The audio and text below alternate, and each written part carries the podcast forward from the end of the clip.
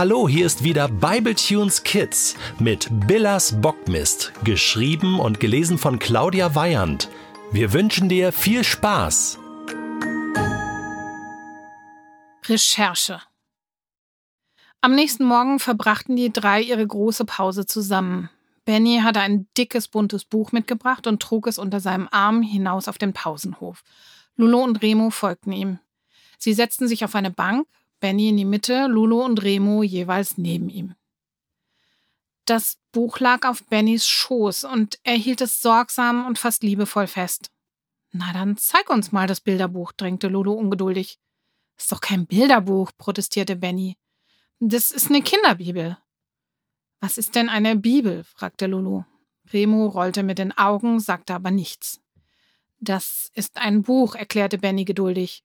Da haben über viele, viele Jahre die verschiedensten Menschen Geschichten aufgeschrieben, die sie mit Gott erlebt haben. Und dann hat man daraus ein Buch gemacht, damit man die Geschichten nicht vergisst und jeder sie lesen und hören kann. Und da ist auch die Sache mit der Krippe drin, wollte Lulu wissen.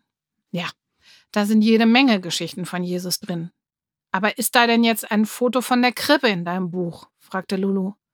Mann, da gibt's doch kein Foto von, johlte Remo. Das ist doch schon über 200 Jahre her, da gab's noch gar keine Fotos.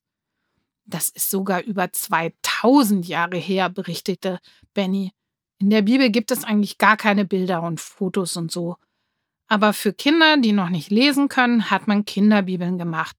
Sie sind wie ein Bilderbuch und so kann man auch den kleinen Kindern schon die Geschichten von Jesus erzählen. Okay, kein Foto. Aber ein gemaltes Bild mit der Krippe ist da drin, okay? Benny blätterte vorsichtig durch die Seiten bis zur Weihnachtsgeschichte. Wow, da ist ein Mann im Nachthemd und der leuchtet, rief Lulu. Das ist kein Mann im Nachthemd, das ist ein Engel. Der hat Maria erzählt, dass sie bald ein Kind erwartet, erklärte Benny. Ein Engel? Aber Engel sind doch diese dicken kleinen Babys mit den Flügelchen, die hängen doch in jedem Laden. Nee, Lulu. Richtige Engel sind nicht klein und dick und süß. Richtige Engel sind groß und stark und hell. Benny deutete auf das Bild. Wenn Menschen einen Engel begegnen, dann wollen sie nicht knuddeln oder so, die wollen sich am liebsten verstecken. Siehst du, wie klein und endlich Maria ausschaut und wie groß der Engel? Engel sind Boten von Gott.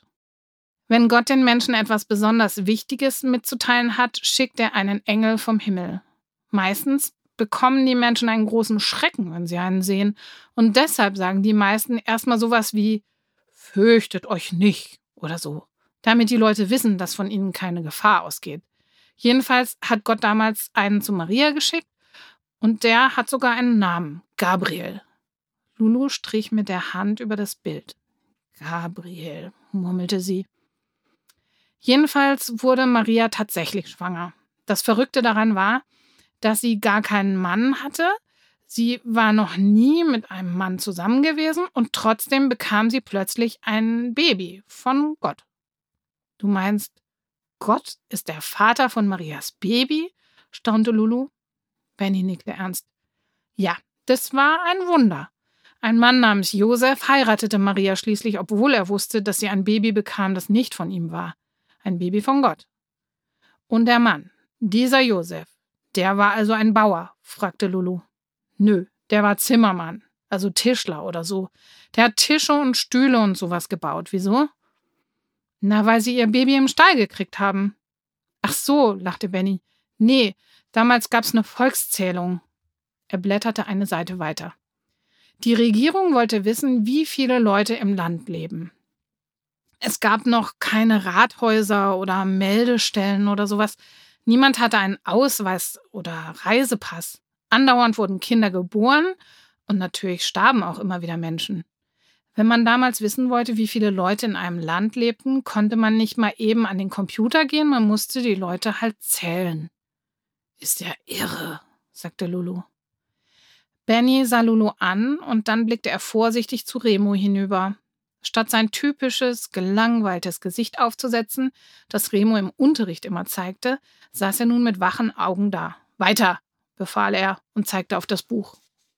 Also fuhr Benny fort, haben sie sich gedacht, es wäre am besten, wenn jeder Mann einfach dorthin gehen würde, wo seine Eltern und Großeltern ursprünglich herkamen. Und seine Familie sollte er dorthin mitnehmen. Und da sollte er dann gezählt werden. Ist ja ganz schön umständlich, murmelte Remo. Naja, das kommt doch ganz auf deine Familie an, nämlich wie weit die Familie rumgekommen ist. Meine Familie lebt seit Ewigkeiten in Bellersbach. Wir hätten also überhaupt nicht verreisen müssen. Die Ur-Ur-Urgroßeltern meines Vaters kamen aus Italien, rief Lulu. Na, dann hättet ihr nach Italien gehen müssen. Zu Fuß, versteht sich, erklärte Benny. Zu Fuß. Bis nach Italien. Oh, weia.